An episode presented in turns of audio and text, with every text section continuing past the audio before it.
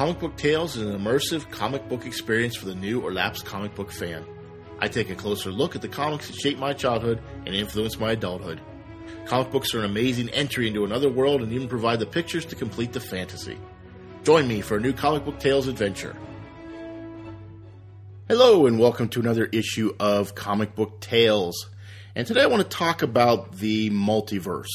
Um, if you're not familiar with that term, there's in the Marvel universe you've got the 616 Earth 616 which implies that there were at least 615 other Earths prior to the mainstream Earth that we know.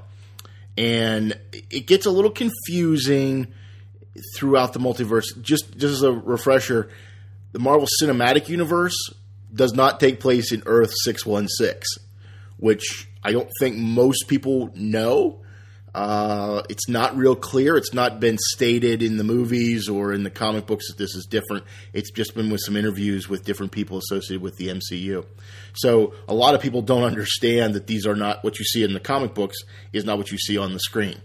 They're the same characters, sort of, kind of, with different experiences, sort of, kind of. And we talked about this a little bit in the past. But I was listening to uh, NerdSync um, recently, and they, they were talking about the fact that there's over a million – alternate Earths in the Marvel Universe. And that got me thinking is that a good thing or a bad thing? Um, because it, in one sense, it's overwhelming to most readers, to most listeners. It's overwhelming to think that there's that many other places that these characters exist or could exist, and and that much more backstory you might have to know to understand them. It doesn't take into account any of the alternate realities, uh, because that's another thing that I'm not sure is real clearly delineated. So, let me give you an example of an alternate reality The Age of Ultron.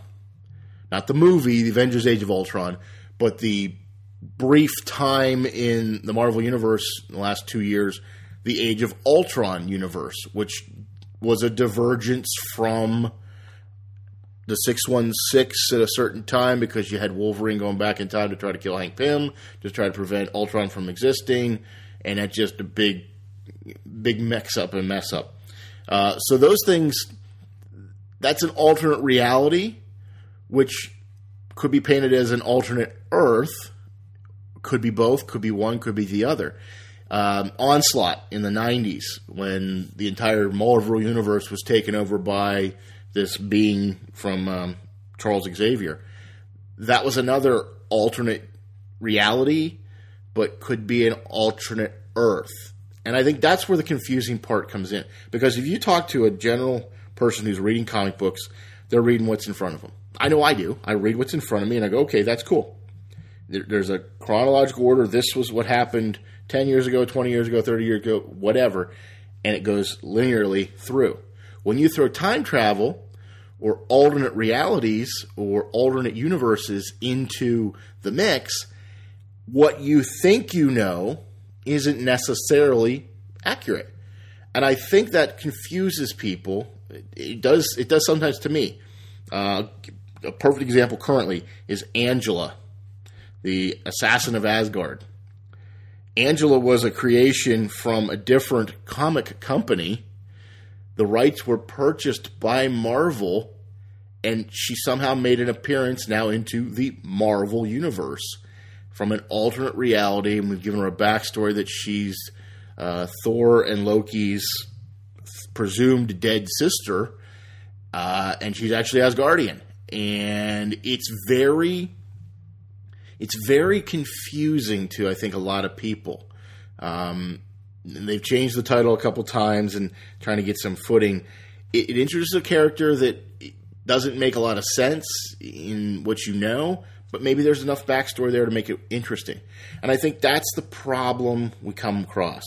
You can only go so far with the characters you have in the stories you have, and every time you build upon that character, you are bringing along that baggage, if you will, from previous decades so at some point it becomes unwieldy. You can't, from a continuity standpoint, we've talked about continuity before. If you if the continuity doesn't fit, you suddenly either have to create a new character, create a new backstory, create a new timeline, create a new universe to accommodate that different story. You know, Wolverine's origin multiple times. Uh, Captain America, sort of, kind of multiple times. You, if you if you get stuck in that way, you, new writers chafe at the idea that I have to keep the same thing as a backstory for these people. I can't move them forward the way I want to, so I want to create a different universe.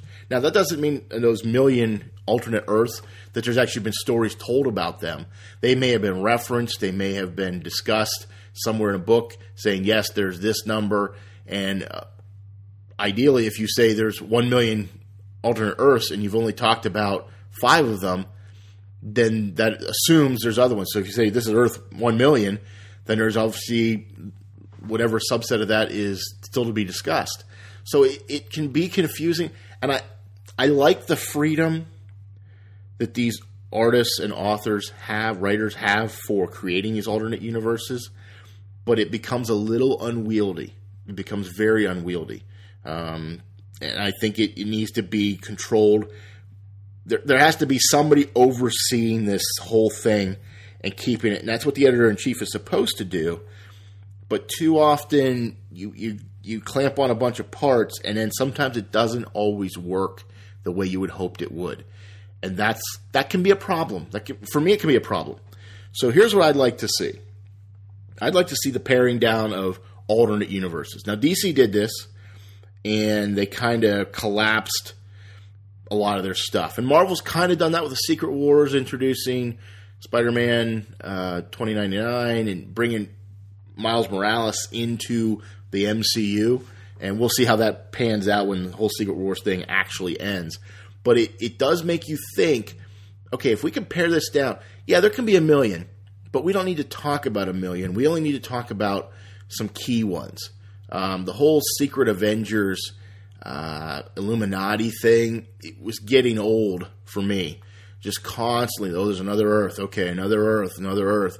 It, it became ad nauseum other Earths that were just kind of like ours, sort of, but we just had to destroy them because they were we were the main Earth and we're more important and they're not. It, it just got a little bit old. So I would definitely like to see some of that pared down into a manageable level.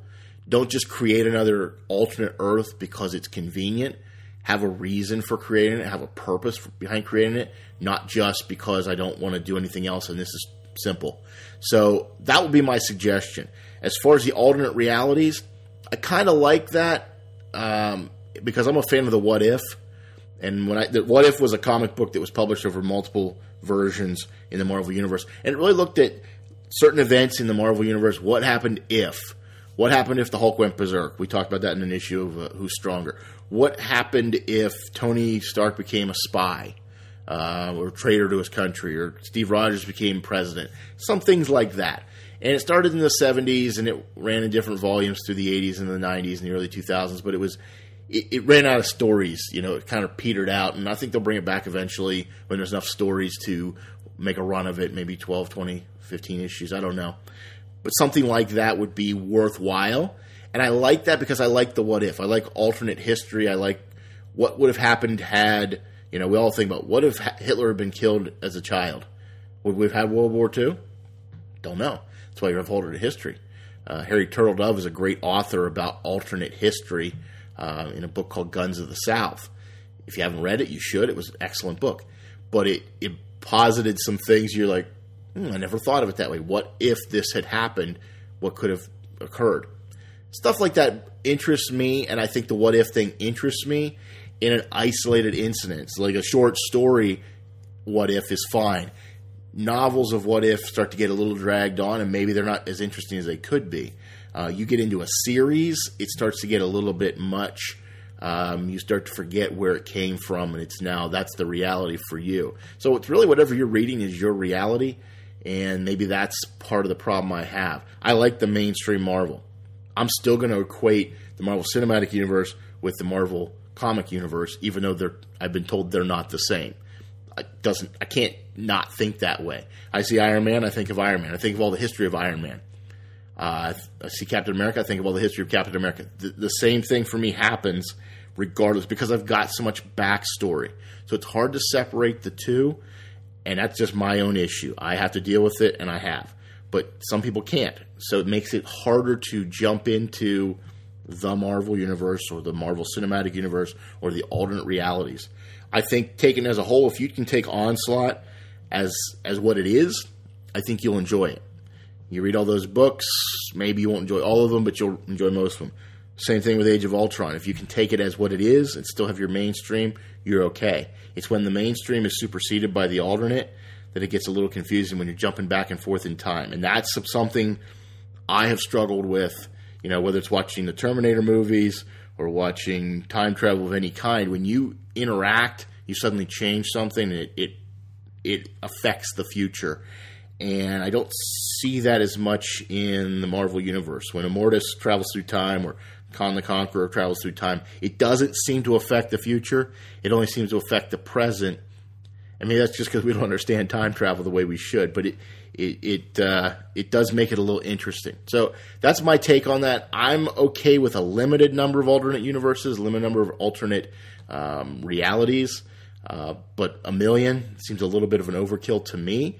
And I hope that they can pare this down with Secret Wars into something more manageable and understandable, and at least recognizable as what it is. So that's what I want. Hopefully, you you have your own thoughts on that, and maybe you can share those with me. Uh, HannahTreeProductions.com, Hannah Tree on Twitter, and info at HannahTreeProductions.com if you want to send me an email. So check it out. Uh, look forward to talking to you next time. I'm Chad. Goodbye.